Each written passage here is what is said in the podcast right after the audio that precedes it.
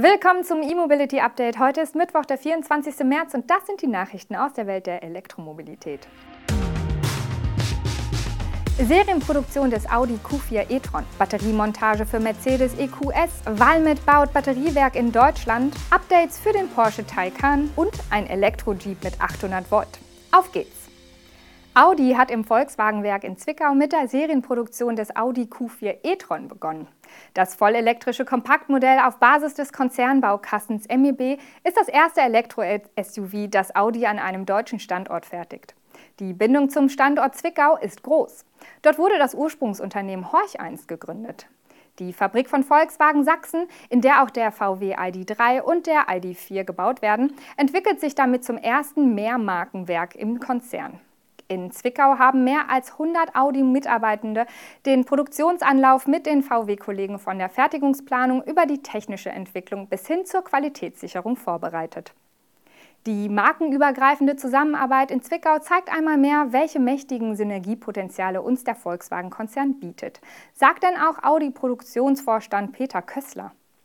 Das ungetarnte Serienmodell des Audi Q4 e-tron soll übrigens Mitte April vorgestellt werden. Die technischen Daten des Kompakt-SUV sind von der MEB-Technik vorgegeben.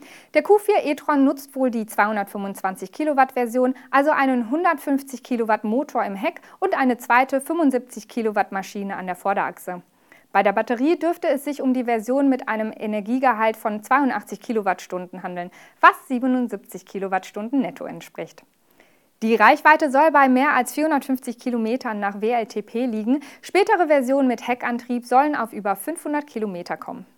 Ausgeliefert wird der Audi Q4 e-tron ab Sommer. Kurz vor der Weltpremiere am 15. April hat Mercedes nun die Batterieproduktion für sein Elektroflaggschiff EQS gestartet. Als Teil des Standorts Untertürkheim ist der Werkteil Hedelfingen verantwortlich für die Produktion der Batteriesysteme des EQS, gefolgt von den Akkus für das anstehende Modell EQE. E. In Hedelfingen fertigt Mercedes bisher Getriebe für seine Verbrennermodelle. Die Montage der Batteriesysteme aus zugekauften Zellen wurde jedoch nahtlos in die bestehende Getriebeproduktion integriert, wie der Konzern mitteilt. Die Batteriefabrik verfügt über eine Produktions- und Logistikfläche von rund 16.500 Quadratmetern. Auf einer 300 Meter langen Produktionslinie werden an mehr als 70 Stationen teilweise automatisierte, teilweise aber auch manuelle Produktionsschritte durchgeführt. Die in Hedelfingen montierten Batteriesysteme werden dann in das Fahrzeugwerk Sindelfingen geliefert, wo in der ebenfalls neuen Factory 56 die beiden großen Limousinen S-Klasse und EQS montiert werden. Der EQS wird übrigens optional mit modularen Batterielayouts ausgestattet, welche unterschiedliche Reichweiten und Leistungsbereiche ermöglichen sollen. Maximal wird die Batterie mit zwölf Modulen bestückt. Mit einem nutzbaren Energieinhalt von bis zu 108 Kilowattstunden soll der EQS Reichweiten von mehr als 700 Kilometern nach WLTP ermöglichen. Zudem unterstützt die E-Limousine unkompliziertes Laden via Plug-and-Charge und später auch das bidirektionale Laden. Der finnische Zulieferer Valmet Automotive hat eine Batteriemontage in Deutschland angekündigt. Ab 2022 sollen Batteriesysteme im baden-württembergischen Kirchat montiert werden. In Finnland betreibt das Unternehmen bereits zwei ähnliche Anlagen. Die Entscheidung für die Batteriefabrik in Deutschland und auch für den konkreten Standort ist vor dem Hintergrund getroffen worden, dass Valmet kürzlich von einem deutschen Automobilhersteller als Lieferant für ein Batterieprogramm beauftragt wurde. Bestandteil dieses Auftrags ist, dass unnötige Transportwege vermieden werden. Ein naheliegender Kunde wäre somit Audi, da die VW-Tochter in Neckarsulm ein großes Fahrzeugwerk betreibt. Der Standort in Kirchhardt liegt verkehrsgünstig nahe der A6 zwischen Heilbronn und Sinsheim. Vor Ort bezieht das Unternehmen das Areal einer ehemaligen Druckerei.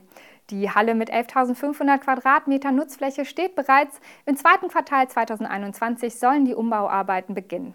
Die Vorserienproduktion der hochautomatisierten Batteriefertigung soll im ersten Quartal 2022 anlaufen. 160 Arbeitsplätze sollen bis dahin entstehen. Porsche hat ein Software-Update für ältere Exemplare des Taycan angekündigt. Damit sollen auch die Kunden des Modelljahres 2019 und 2020 jene Verbesserungen erhalten, mit der das Modelljahr 2021 seit September ausgeliefert wird.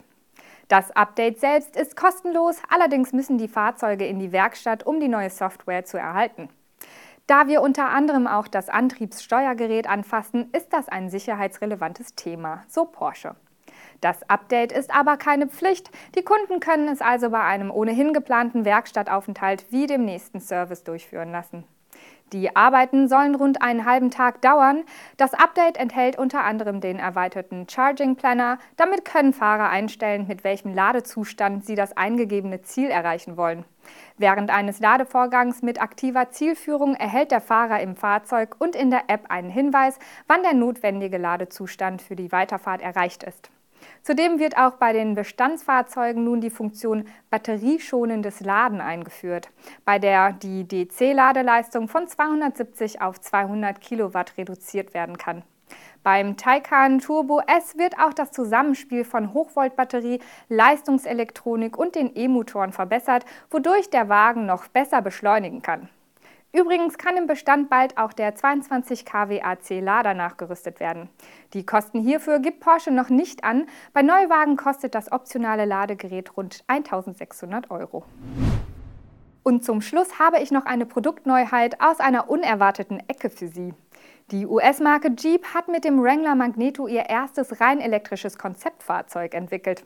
Das Fahrzeug soll an Ostern auf dem weltweit größten Jeep-Treffen im US-Bundesstaat Utah vorgestellt werden. Wer auf eine Neuentwicklung gehofft hatte, wird aber enttäuscht. Jeep hat einfach einen Wrangler Rubicon umgebaut und den Verbrennungsmotor durch einen Elektroantrieb ersetzt. Der ist skurrilerweise mit einem Sechsgang-Schaltgetriebe verbunden. Auch das Verteilergetriebe befindet sich am angestammten Platz und die Achsen werden weiterhin über Kardanwellen angetrieben. Das soll laut Jeep beim Offroad-Fahren die Kontrolle über die Leistungsentwicklung verbessern. Die E-Maschine ist demzufolge auch exakt auf die Leistungs- und Drehmomentwerte des ursprünglichen V6-Motors eingepegelt. 370 Newtonmeter und 285 PS. Die 70 kWh große Batterie des Showcars arbeitet derweil mit 800 Volt. Leider handelt es sich beim Jeep Wrangler Magneto jedoch nur um einen Fingerzeig als die Ankündigung eines konkreten Serienprodukts. Schade. Das war unser E-Mobility-Update am heutigen Mittwoch. Vielen Dank, dass Sie dabei waren, ob nun per Video oder im Podcast. Morgen sind wir wieder für Sie da. Tschüss.